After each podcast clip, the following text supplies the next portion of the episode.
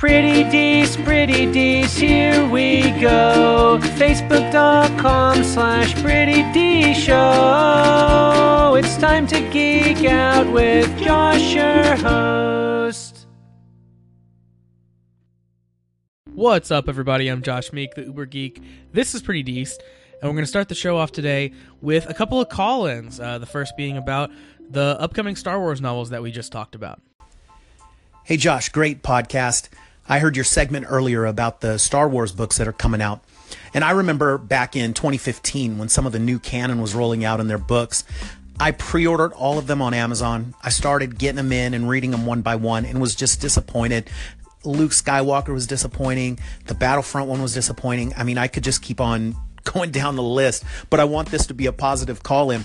So the book that I thought was great and I encourage a lot of people to go out and get is called Dark Disciple. I had low expectation after reading some bummer books, but this is about Night Sister, Asajj Ventress, and Jedi Quinlan Vos who are teaming up to work together to take down Dooku.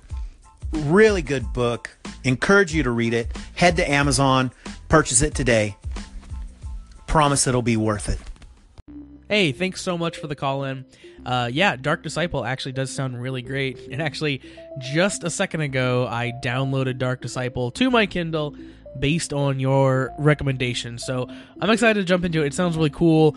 It is based on unproduced episodes of the Star Wars Clone Wars series, which is also kind of really neat that like, oh, we didn't get the episodes made, but like we're going to turn it into like an actual novel, which sounds really cool.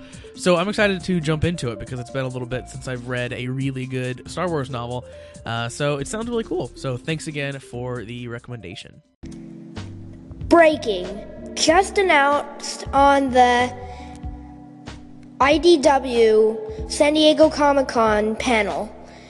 At Sonic um, underscore Hedgehog Comics returning in 2018. That was the actual Twitter post from IDW, which means it is likely that the Sonic comics are rebooting, except from a new publisher.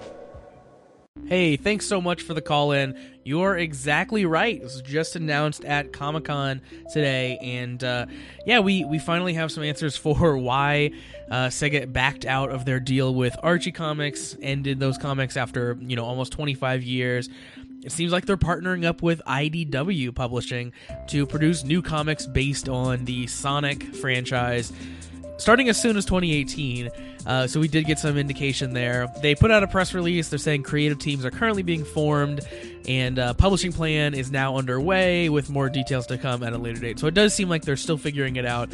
But they needed to end the Archie deal so they could go ahead and announce this at Comic Con. So it, the timing does make sense here why we got it when we did. So they're figuring out who's going to write the books, they're figuring out who are going to draw the books, and uh, kind of forming all those plans right now. So, you know, it's kind of interesting. I mean, Archie Comics had been there for like 25 years, but in in today's comic world, IDW is the place for licensed comics like that. I mean, just off the top of my head, I, uh, I know that IDW produces uh, G.I. Joe comics, Back to the Future. I know they do Ninja Turtles. I know they've done Star Trek stuff, um, Transformers stuff.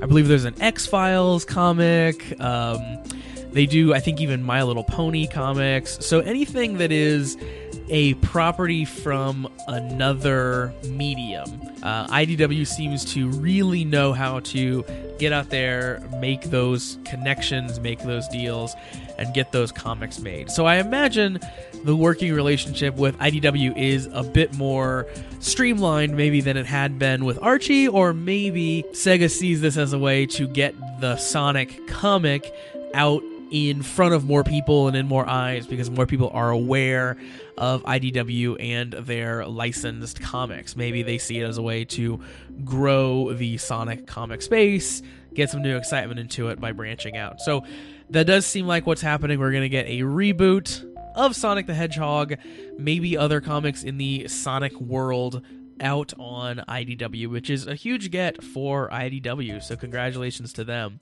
Yeah.